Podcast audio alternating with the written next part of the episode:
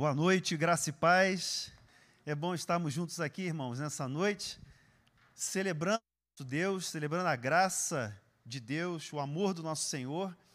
E nesse momento nós vamos meditar na palavra do, do nosso Deus e vamos ler aqui o texto de Paulo aos Efésios, do capítulo 2, versículos 8 a 10. Eu convido você a abrir a sua Bíblia, Efésios, capítulo 2, versículos 8 a 10.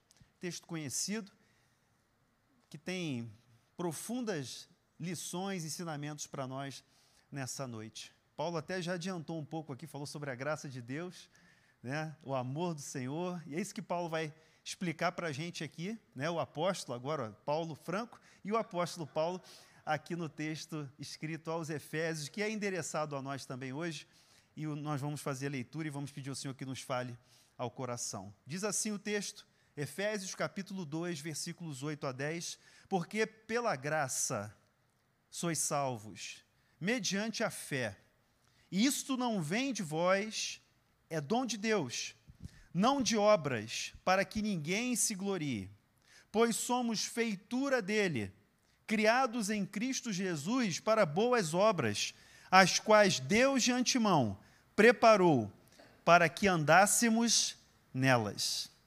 Vamos orar? Nosso Pai Celestial, nós estamos diante da Tua palavra e nós pedimos a iluminação do Teu Espírito Santo, que venha sobre nós, Pai, que nos dirija, que nos conduza no entendimento, na compreensão desse texto. Oramos gratos a Ti, em nome de Jesus. Amém. Amém. Talvez você já tenha lido o livro A Festa de Babette, ou O Banquete de Babette, eu não sei se alguém aqui já, já leu, ou assistiu ao filme, né, que o filme é um filme que foi lançado em 1987, A Festa de Babette, é um filme que é uma adaptação quase perfeita do livro. Eu li o livro, assisti o filme, então realmente o, o, o, o diretor foi bem fiel. Né? É um conto curtinho, eu depois recomendo você.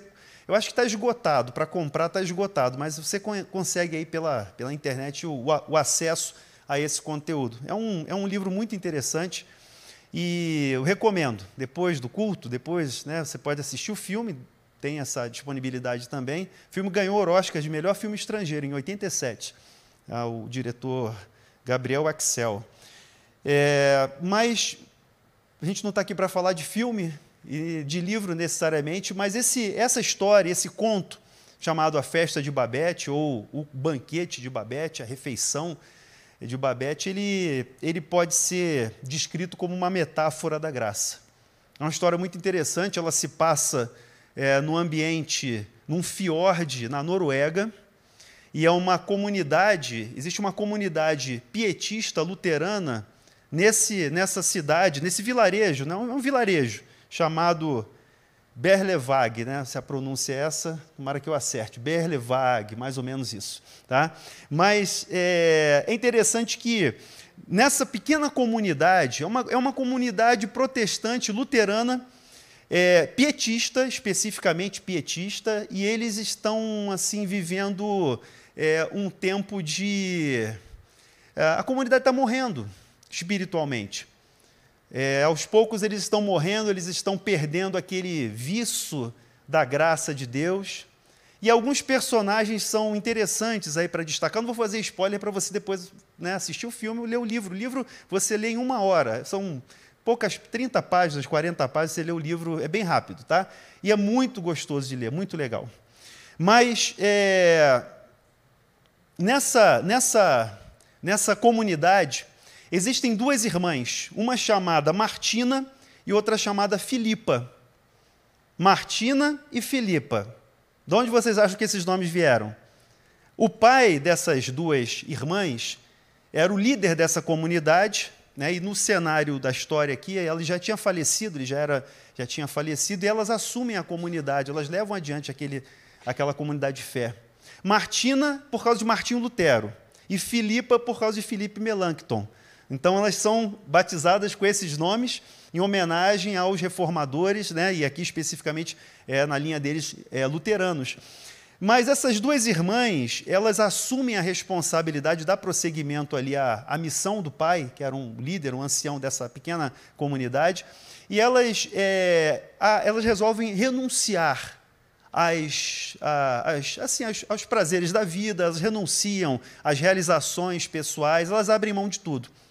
No, decorrer da história, existem dois pretendentes, um para cada uma dessas irmãs, mas elas, elas não abrem mão daquilo que elas querem, né, entendem ali como a missão da vida delas, de prosseguir o trabalho do pai, e elas acabam né, não é, é, prosseguindo, né, não, não assumindo esse relacionamento, não indo adiante.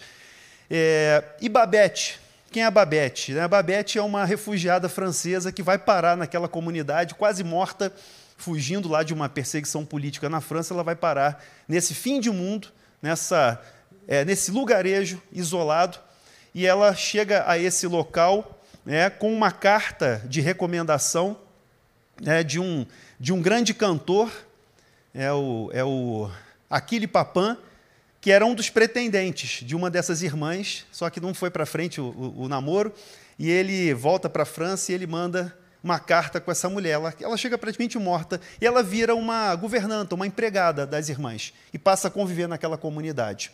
O que, que nós vemos na comunidade? é, aqueles aldeões ali, as pessoas daquela vila, daquele vilarejo, e são crentes carrancudos, fofoqueiros, é, endurecidos, sabe? Imagina, né? A, a, a, comunidade ela, ela, ela fica estagnada, a comunidade de fé estagnada, porque eles viviam remoendo pecados do passado, inimizades, problemas, traições, sabe? Coisas da convivência deles que estavam ali sendo guardados e eles, eles viviam essa realidade. Então, interessante, por que eu estou trazendo esse enredo da história, do filme, do livro, né? que ele, ele mostra, é, né? e eu não vou dar spoiler para você depois ler e assistir ao filme, vale a pena. É, ele mostra a graça de Deus como é que a graça de Deus é transformadora, como é que a graça de Deus renova, como é que a graça de Deus traz um novo, é, um novo cenário é, para a nossa existência. E é sobre isso que Paulo está falando aqui na carta aos Efésios, no capítulo 2. É, primeiro, Paulo ele, ele vai tratar da realidade espiritual de todo ser humano. Ele começa o capítulo 2 dizendo que ele vos deu vida estando vós mortos em vossos delitos e pecados. Ele começa com essa afirmação forte. Ele vos deu vida estando vós mortos em vossos delitos e pecados. Então, só depois de mostrar, de revelar, de mostrar a realidade dessa carência desesperadora e do pecado né, que faz parte da realidade de todo ser humano, Paulo mostra, passa a mostrar, revelar os detalhes da graça salvadora de Deus. Ele mostra no início do capítulo 2 a nossa condição de morte espiritual. E vai dizer que nós estávamos alienados da vida de Deus. Ele vai mostrar que nós estávamos nessa nossa condição de seres humanos caídos, mortos em delitos e pecados, que nós éramos estranhos ao relacionamento com Deus. Essa falta de vida, né, ela pode ser associada a uma ausência de movimento. A morte, ela pode ser traduzida, e Paulo vai usar essa linguagem aqui, ele vai fazer um jogo de palavras interessante, porque morte é ausência de movimento. Morte é ausência de movimento. Só que essa morte espiritual é uma ausência de movimento em direção a Deus. O homem que está, o ser humano morto em delitos e pecados, ele não tem condições de ir a Deus. O homem e a mulher, nessa condição espiritual, não tem a mínima condição, não tem nenhuma condição de se mover na direção de Deus. Então, a morte espiritual descrita por Paulo é uma ausência de movimento em direção a Deus. Mas, ao mesmo tempo, tem um movimento. Tem um movimento que ele descreve nos versículos 2 e 3, quando ele diz assim: Nos quais andastes outrora, ou andamos outrora, todos nós, segundo o curso desse mundo segundo o Espírito que agora opera, atua nos filhos da desobediência. E Paulo vai dizer que todos nós, todos nós, sem exceção, éramos por natureza filhos da ira, como também os demais. Ou seja, ninguém pode bater no peito, se orgulhar e dizer que foi escolhido por Deus porque Deus viu alguma coisa especial porque Deus percebeu, olhou para os nossos lindos olhos azuis e achou alguma coisa boa em nós, achou fé ou achou alguma coisa interessante que, que atraísse a atenção de Deus. Não. Todos nós andamos também nessa condição, nos movendo. Se a morte espiritual é uma ausência de movimento para Deus, ao mesmo tempo ela é um movimento. Andamos outrora, segundo o curso desse mundo, segundo a potestade do ar, o espírito que atua nos filhos da desobediência. Então, são é, movimentos que produzem obras de rebeldia. O coração humano é rebelde a Deus. O coração humano é contrário à vontade de Deus. Então, são obras de, de rebeldia, são obras que atraem a ira e a condenação. Todos nós, sem exceção, andávamos segundo a inclinação da nossa carne. É o que Paulo diz. Fazendo a vontade da carne e dos pensamentos. Todos nós. Nenhum aqui pode é, se dizer ou se, de, se designar como melhor do que outrem, porque todos nós estávamos debaixo dessa condição é, de condenação. Mas Deus, aí Paulo vira a chave no versículo 4, mas Deus, sendo rico em misericórdia, por causa do seu grande amor com que nos amou, estando nós mortos em delitos e pecados, diz o apóstolo que ele nos deu vida juntamente com Cristo, aí ele dá um spoiler, pela graça sois salvos, Paulo. Aí ele faz um spoiler, não aguenta segurar até o versículo 8, né? ele vai dizer: então, mais Deus. Veja, se não fosse a intervenção salvadora da graça de Deus, nós estaríamos ainda na mesma condição de rebeldia, de morte espiritual. Mais Deus. E aí, Paulo usa três expressões maravilhosas que nós vamos aqui né, trabalhar, desenvolver um pouquinho no decorrer. Ele fala de misericórdia, amor e graça. Mas Deus, sendo rico em misericórdia, por causa do grande amor com que nos amou, e estando nós mortos em delitos e pecados, ele nos deu vida juntamente com Cristo. Pela graça sois salvos. É isso que ele vai trazer como boa notícia. Né? Quando ele vira a chave nesse capítulo 2, ele dá essa boa notícia. Pela graça sois salvos. Misericórdia, amor e graça. Meus irmãos, nós somos salvos pela graça. Somos salvos pela graça. E o que eu quero propor aqui para a gente meditar nessa noite é como, como, como posso ser grato por tão grande salvação? Como ser grato por tão grande salvação? É isso que Paulo vai nos encaminhar nesses versículos 8, 9 e 10 a, essa, é, a, responder essa pergunta. Como devo ser grato? Como ser grato? diante de tão grande salvação. Versículo 8: Porque pela graça sois salvos mediante a fé. Veja, ao dizer que nós estávamos mortos em delitos e pecados, Paulo resume a nossa condição e necessidade desesperadora de salvação. Que as pessoas perguntam assim: Marcelo, salvo de quê? Jesus Cristo salva, Tiago. Mas salva de quê, Tiago? Essa é a pergunta que as pessoas fazem. Elas querem saber, salva de quê? Se as pessoas não entenderem a condição de desespero espiritual, de ausência de Deus, de alienação de Deus em que elas estão, elas não vão entender do que, que elas têm que ser salvas. Elas não vão compreender, entender por que, que elas precisam dessa salvação. Agora, é, a obra de salvação e essa obra maravilhosa que a gente chama de regeneração, que Paulo está falando sobre ela também aqui nesse texto, ela não é apenas uma ajeitadinha na nossa vida. Sabe, vou dar uma Vou dar uma arrumadinha aí na sua vida, vou dar uma ajeitada, e aí você agora vai ser um bom cidadão, você passará a ser um bom pai, um bom marido. Não, não é só isso. Regeneração não é uma ajeitada na nossa realidade caída. Deus não dá uma guaribada né, na nossa é, fachada é, de maneira que a gente passe a ser aceito, a ser considerado. Não é isso. É, consiste, como o apóstolo disse aqui, em dar vida a pessoas mortas. Ele nos deu vida. Então, a regeneração é uma nova vida. A regeneração é uma nova criação. E Paulo, como eu disse, usou três palavras-chave aqui no, no, trecho anterior. Deus sendo rico em misericórdia, por causa do grande amor com que nos amou, pela graça sois salvos. O que é misericórdia, hein? Misericórdia. Misericórdia é Deus não nos dar o que nós merecemos. Sabia? Misericórdia é Deus não nos dar o que nós merecemos. Porque nós éramos, por natureza, filhos da ira. E Ele não nos deu o que nós merecíamos, que era condenação, ira. castigo. Ele não nos deu isso.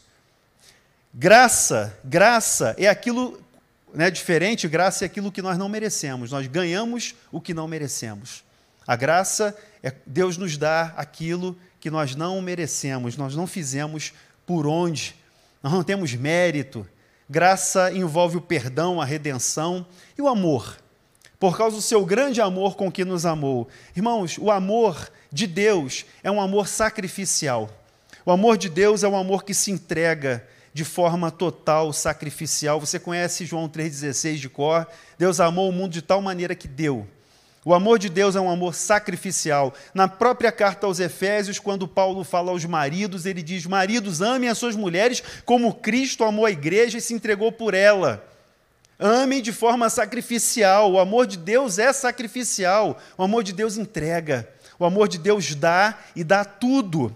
Cristo, quando morre por nós na cruz, ele se entrega pelos nossos pecados, ele sofre pelos nossos pecados, ele sofreu o castigo que era nosso. Lá em Isaías, capítulo 53, o profeta diz que o castigo que nos traz paz estava sobre ele.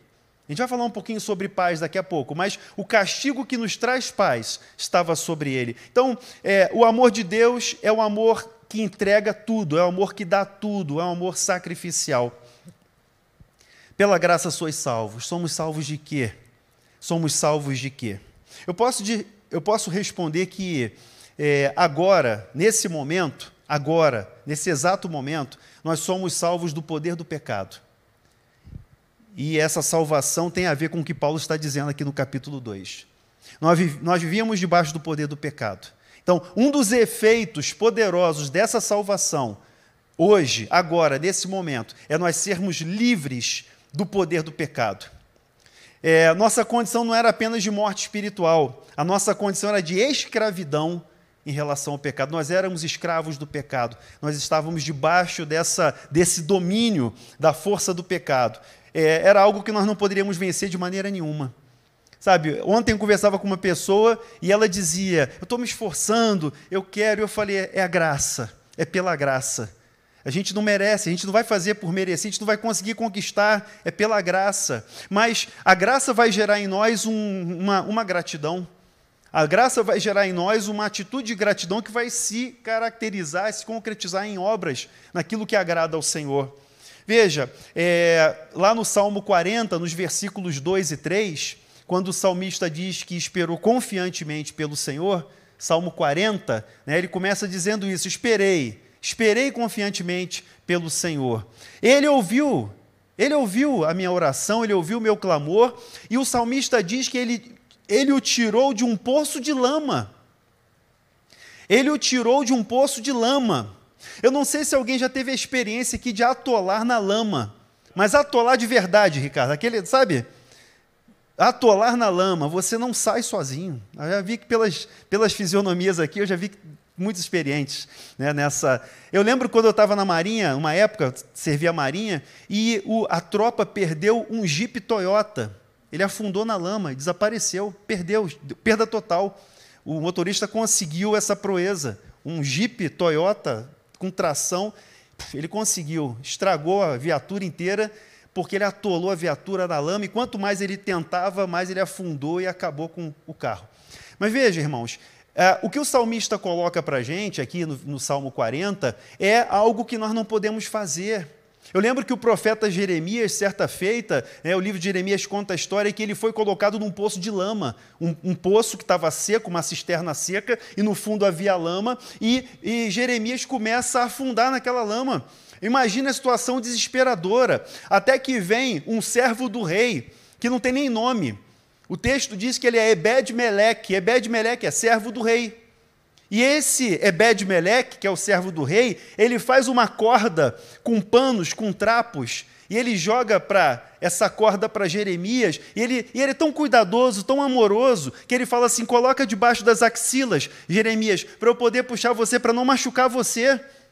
Veja, a graça de Deus é assim, irmãos. Nós estávamos no poço de lama, afundando, não tinha como sair. Você não sai dessa situação, mas a graça de Deus nos tira do poço de lama. E tira com carinho, com cuidado, sabe? O cuidado que Ebed-Meleque teve com Jeremias de tirá-lo daquele lugar e cuidar dele, alimentá-lo e sustentá-lo. A graça de Deus faz isso com a gente, o amor do Senhor ele nos cobre de, tão, de, uma forma tão maravilhosa, Ele nos sustenta, Ele nos alimenta. Então, salvação envolve tirar a gente dessa situação que nós não podemos sair do poço de lama, dessa situação de atoleiro espiritual. Só Ele pode fazer, só o Senhor pode nos tirar dessa situação. Nosso esforço, por melhor que seja, por mais inteligentes que sejamos, por mais espertos, estudados, nós não temos condições de sair. Por mais fortes que nós sejamos, nós não temos condições de sair. É a graça de Jesus que tira a gente dessa condição. Então, salvar de quê? Salvar dessa realidade, agora, desde já. Agora, no futuro, nós somos salvos da presença do pecado. Nós somos salvos em relação ao futuro, da presença do pecado, nós somos salvos da ira. Porque Deus determinou um dia em que Ele vai julgar o mundo com justiça. E é isso que as pessoas não querem ouvir. Quando Paulo pregava em Atenas, lá em Atos capítulo 17, o registro feito por Lucas, quando Paulo prega em Atenas, ele encerra a mensagem dizendo assim: Olha, porque Deus não levou em conta o tempo da ignorância, mas notifica hoje, intima vocês hoje, aqui, todos vocês, para que se arrependam porque ele designou um dia em que vai julgar o mundo através do, daquele homem que ele acreditou, ressuscitando-o dentre os mortos, Cristo Jesus. Quando Paulo fala de ressurreição, aquelas pessoas ali no Areópago em Atenas, Atos capítulo 17, a partir do versículo 26, você vai encontrar essa mensagem de Paulo. Ele diz assim: Ah, sobre isso a gente conversa outro dia. Isso não nos interessa. No momento em que ele fala de ressurreição, no momento em que ele fala de juízo, as pessoas desconversam, mudam de assunto. Mas alguns ali permaneceram e ouviram a mensagem e foram salvos pela graça de Deus. Então, veja, nós somos salvos no futuro da ira. No dia do juízo, no dia do julgamento. Hoje foi um dia interessante, porque amanheceu e anoiteceu. Todo mundo que acordou cedo presenciou essa realidade. E aí eu, eu, eu vi ali pela, é, pelos noticiários as pessoas apavoradas pensando que era o apocalipse é o fim do mundo. Né? E, eu, e de mãe foi realmente assim estranho, porque amanheceu o dia, daqui a pouco anoiteceu de novo, escureceu tudo, e as pessoas que não conhecem a palavra de Deus, elas se desesperam, porque está vendo tudo isso está acontecendo ao redor do mundo. E aí hoje anoitece em vez de amanhecer, entra em desespero. Mas irmãos, nós que somos alcançados pela graça, nós estamos livres da ira de Deus. Nós éramos filhos da ira como todos os outros, todos. Não somos melhores, mas nós seremos salvos da ira através de Jesus Cristo. No dia em que ele vier julgar, no dia em que ele estabelecer o seu juízo justo, perfeito, seremos por ele salvos da ira, seremos justificados. E somos salvos também da morte eterna. Somos salvos também da morte eterna. Lá na primeira carta de João, no capítulo 4, versículo 13, João ele tem uma frase belíssima, né, inspirado pelo Espírito Santo, 1 de João 4,13. Ele diz assim: que nós já passamos da morte para a vida.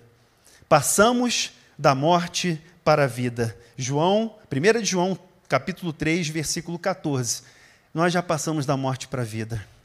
A nossa vida está nas mãos dele. A nossa vida está garantida por ele.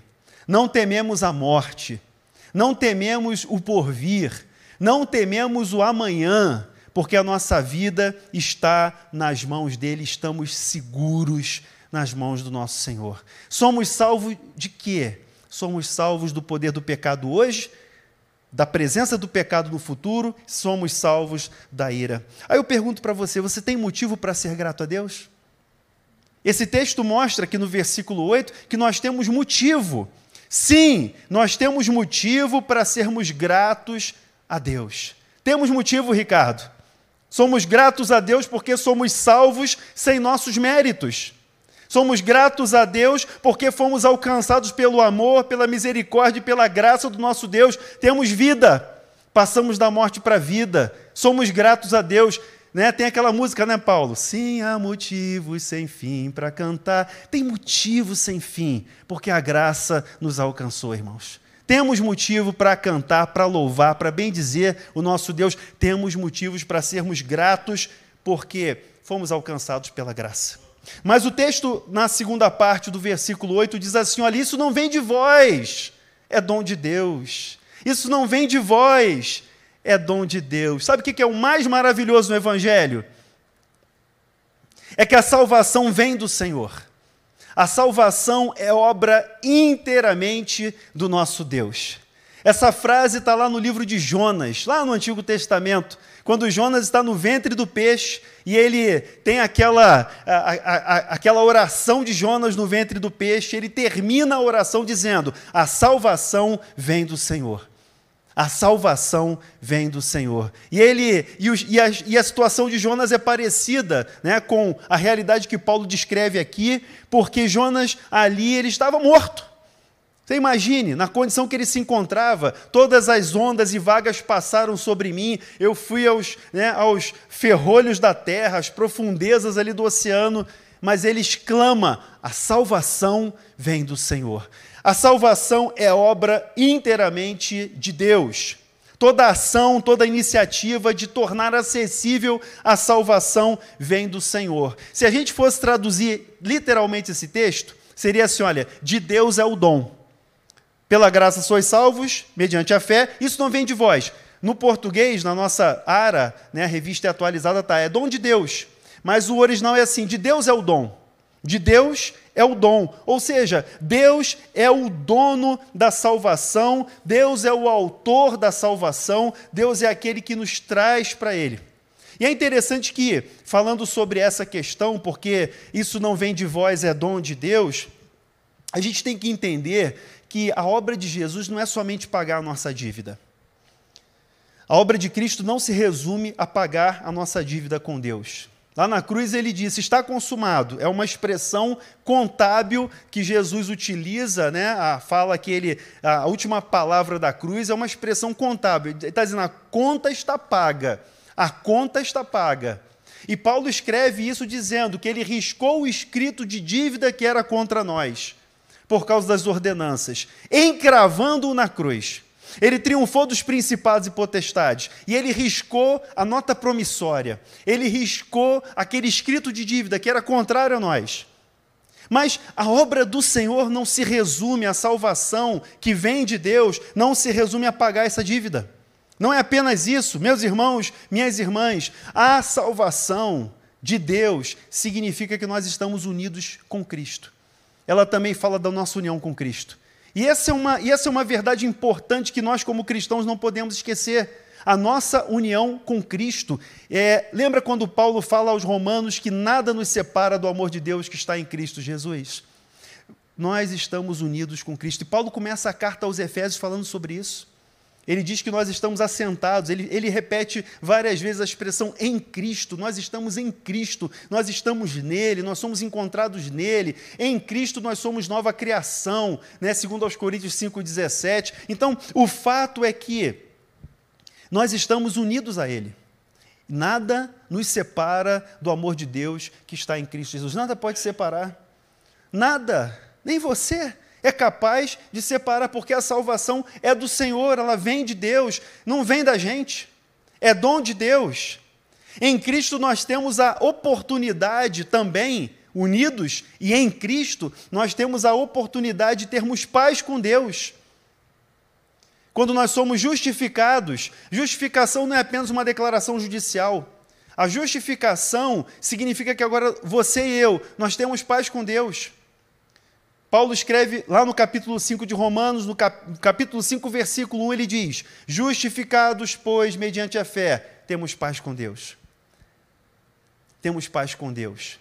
É o shalom de Deus lá do Antigo Testamento. Era o relacionamento que Deus queria na sua aliança com Israel. O descanso de Deus. Sabe quando fala que o povo tem que conquistar Canaã e eles vão ali é, é, é, ocupar aquela terra é o descanso, é o shalom de Deus, é o relacionamento de paz. Veja, é, em Cristo nós temos uma oportunidade. E salvação implica estarmos em paz com Deus. Nós estamos em paz com Deus. Você não precisa ter medo de Deus. Você não precisa desconfiar de Deus, porque você está em paz com Deus agora. Você tem paz com Deus através de Jesus Cristo. Isso é fruto da salvação, isso é fruto da justificação que nós recebemos nele. Salmo 85, versículos 7 a 11, eu queria que vocês lessem comigo. Salmo 85, versículos 7 a 11, que diz assim: Olha, Salmo 85, 7 a 11: Mostra-nos, Senhor, a tua misericórdia e concede-nos a tua salvação. Escutarei o que Deus, o Senhor, disser, pois falará de paz ao seu, ao seu povo e aos seus santos, e que jamais caiam em insensatez. Próxima está a sua salvação dos que o temem, para que a glória assista em nossa terra. Encontraram-se a graça e a verdade, justiça e paz se beijaram. Tem um spoiler da música hoje, né, Paulo? Daqui a pouco, né? Do teu povo, né? É, então, eles tiraram desse salmo. Veja, versículo 10: Encontraram-se a graça e a verdade, a justiça e a paz se beijaram. Dos, da terra brota a verdade, dos céus a justiça baixa o seu olhar. Que bênção! Dos céus a justiça baixa o seu olhar. Jesus é a nossa justiça. Ele é a nossa justiça. A justiça dele é atribuída a nós, é imputada a nós. Por isso que nós temos paz com Deus. O salmista enxergou isso lá atrás ele conseguiu enxergar com a graça de Deus, com essa eh, inspiração do Espírito Santo, ele percebeu isso. E ele fala dessa paz, né, dessa relação de paz com Deus. Deus falará de paz ao seu povo. Nós somos salvos pela graça, por meio da fé. Isso não é, não vem de vós, não vem de nós, isso é dom de Deus. O propósito de Deus na salvação é muito mais amplo. A redenção do Senhor alcança não só a gente, sabe? Muitas vezes, né, nessa nossa, nossa modernidade, as pessoas elas tratam a salvação como uma, uma coisa muito individualista.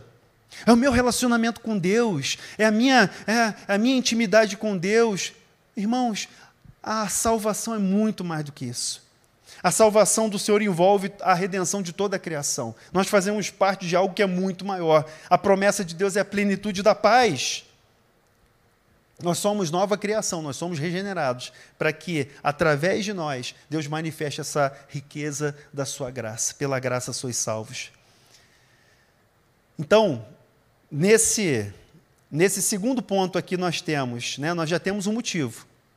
Motivo já foi na primeira parte do versículo 8. Segunda parte, nós temos a oportunidade para ser gratos. Como posso ser grato? Como ser grato por tão grande salvação? motivo eu já tenho agora eu tenho a oportunidade. Porque em Cristo Jesus eu tenho a oportunidade de revelar nessa gratidão pela salvação a riqueza da graça e da bondade de Deus para conosco. Nós somos né, chamados para isso, nós somos chamados para revelar isso. O bom perfume de Cristo né, somos nós, somos cartas de Cristo, para que as pessoas leiam em nós Cristo e, e vejam em nós a verdade, a beleza do Evangelho, da graça de Deus. Terceiro ponto, e caminhando já para a nossa conclusão, versículos 9 e 10, ele diz: Não de obras, para que ninguém se glorie.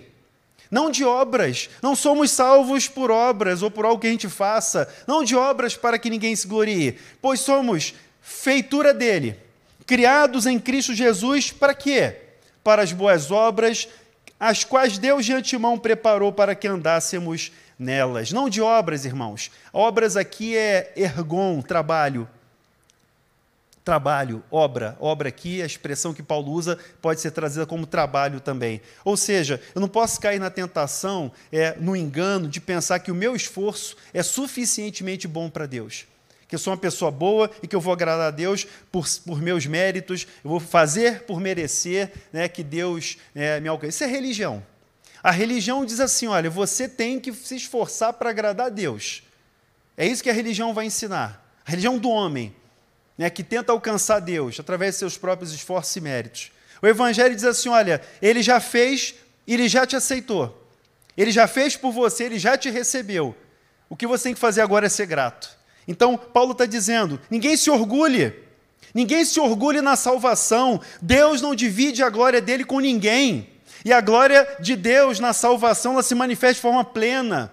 Deus não vai dividir com ele a glória, dividir com a gente a glória na salvação, porque ela vem do Senhor. Então, para que ninguém se orgulhe, para que ninguém se glorie, diz o apóstolo Paulo. E aí ele diz aqui, ele usa uma expressão linda, né? Porque somos feitura dele. A palavra em português é feia, né? Feitura. É um negócio esquisito, né? Que você não usa no dia a dia. Feitura. Você usa isso, Tiago? Feitura. Mas a palavra original aqui é poema.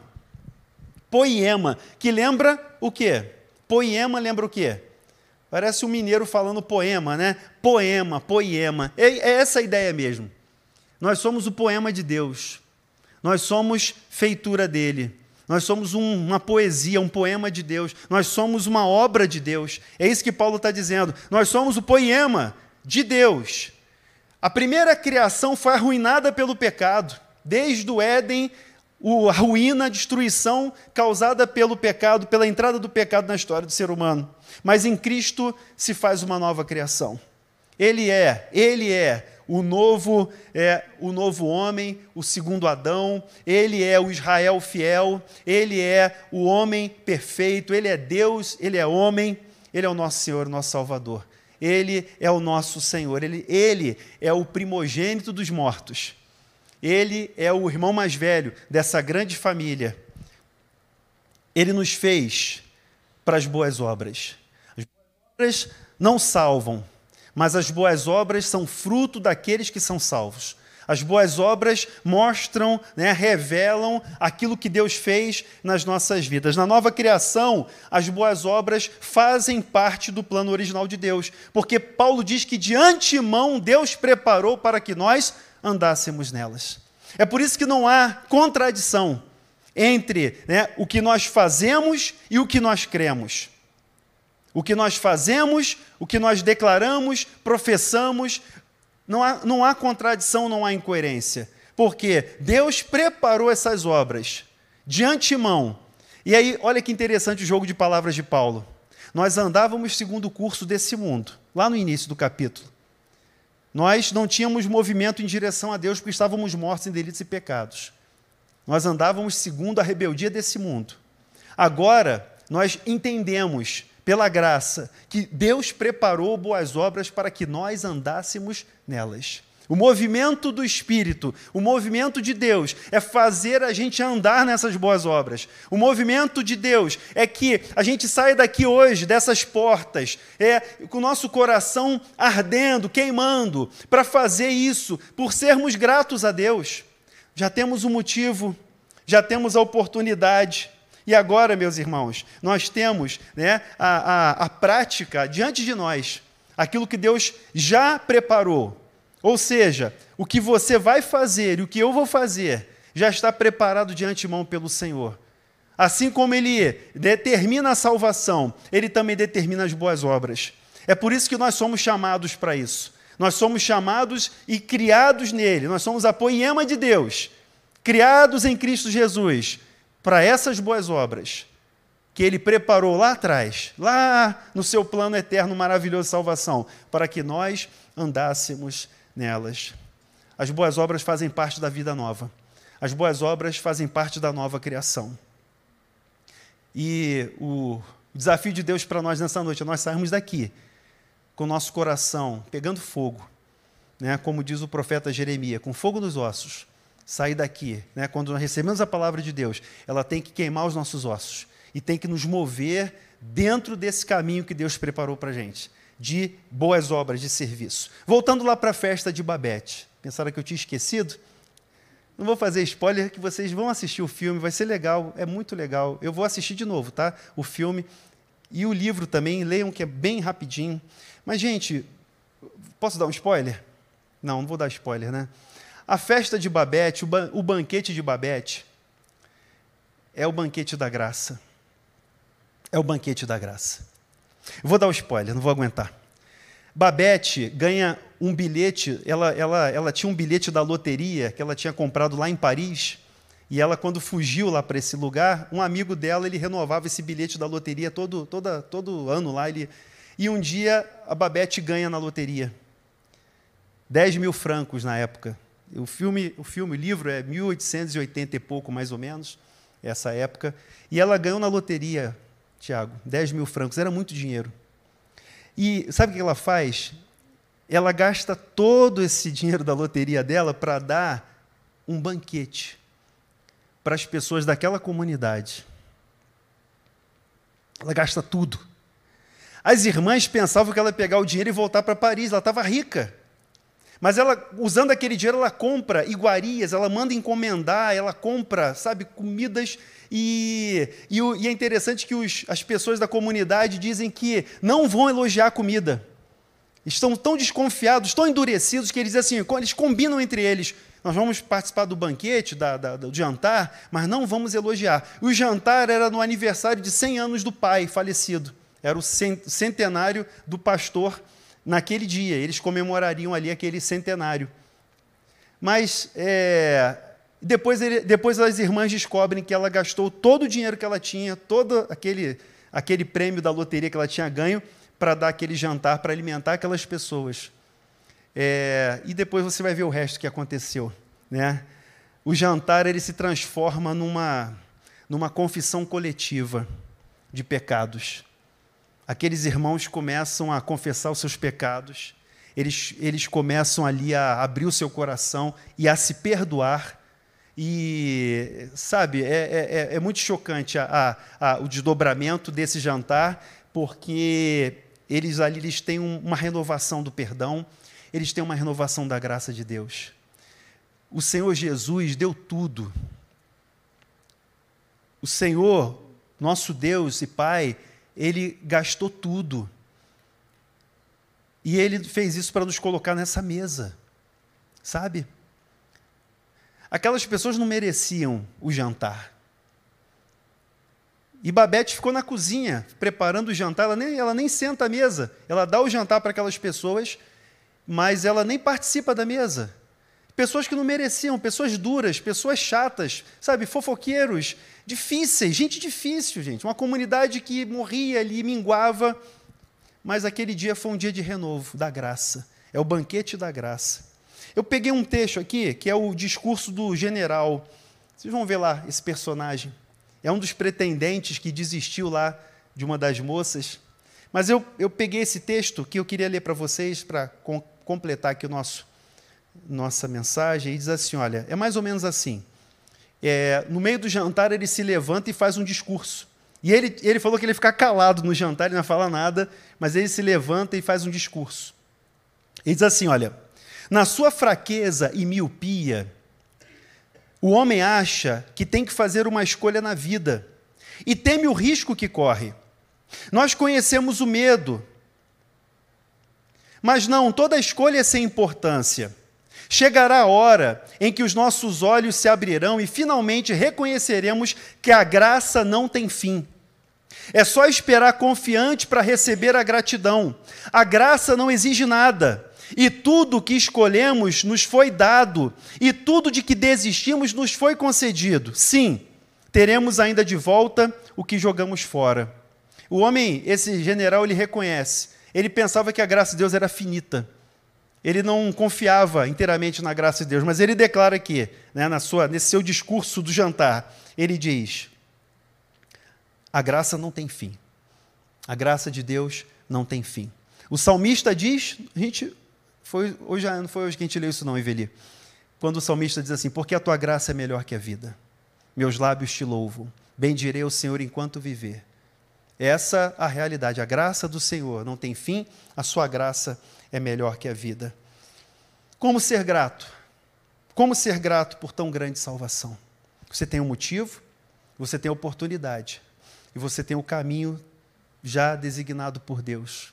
Que o Senhor nos abençoe nessa noite, que o Senhor é, renove em nós nessa noite é, esse desejo de andar naquilo que Deus preparou para a gente, naquilo que Deus chamou a gente para fazer, mas não fazer para a gente se orgulhar de alguma coisa, mas fazer porque nós somos feitos para isso.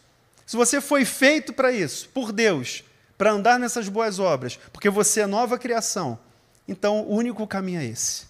A única né, a, un, a única forma de viver é essa: viver para agradá-lo, viver para servi-lo, viver para honrar o nosso Senhor Jesus Cristo. Eu quero convidar a Eveli para conduzir esse tempo de oração que nós teremos agora.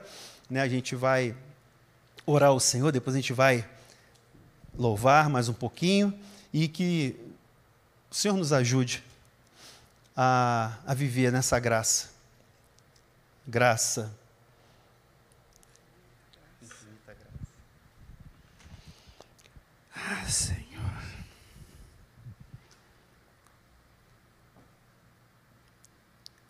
Graças te damos, ó Deus, pela infinita graça.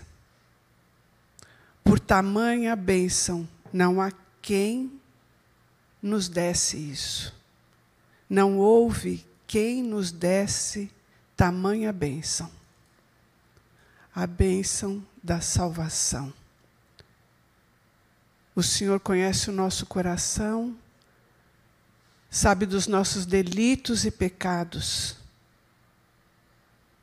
mas por amor, o Senhor nos concede graça e misericórdia. Louvado seja o teu nome, ó Deus. Louvado seja o teu nome por Jesus Cristo, que nos trouxe salvação e redenção. E caminhamos, ó Deus, crendo que o Senhor, nosso amigo, nos aconselha a andar contigo. Obrigada, meu Deus, porque o Senhor não rejeita o nosso coração, como nós estamos. Nós nos colocamos diante de Ti.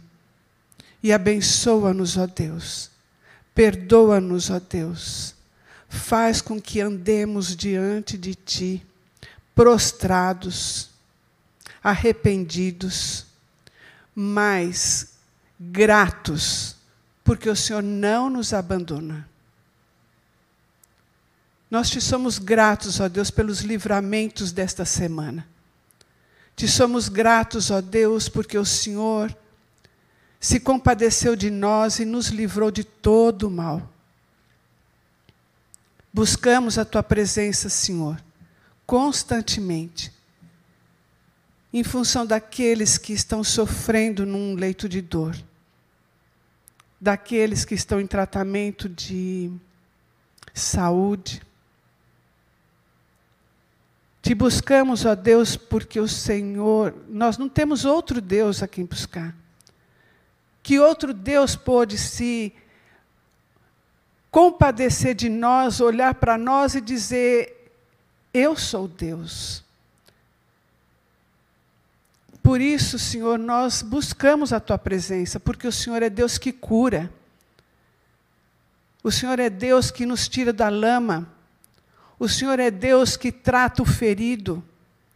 O Senhor é Deus que usa os seus métodos e os seus meios para sarar aquele que precisa de tratamento de saúde, para sarar aquele que está desolado, desesperançado, sem sentido. O Senhor é que estende a mão, o Senhor é que alcança o coração daquele que precisa urgentemente de graça e misericórdia. Deus, em nome de Jesus, Vem em socorro de todos estes, ó Deus, que ainda não te conhecem. E faze a tua obra, ó Deus. Nós não fazemos nada pelo nosso braço. Isso não cabe em nós. Por isso, Deus, em nome de Jesus, no nome daquele que o Senhor nos deu por amor, salvação, redenção, no nome de Jesus, o Mestre, o Conselheiro, no nome do Teu Filho Jesus Cristo, nós nos nós buscamos a tua presença para que o Senhor complete em nós aquilo que está incompleto. Fazemos isso, ó Deus, com perdão dos nossos pecados, reconhecendo que só tu és Deus. No nome de Jesus Cristo. Amém.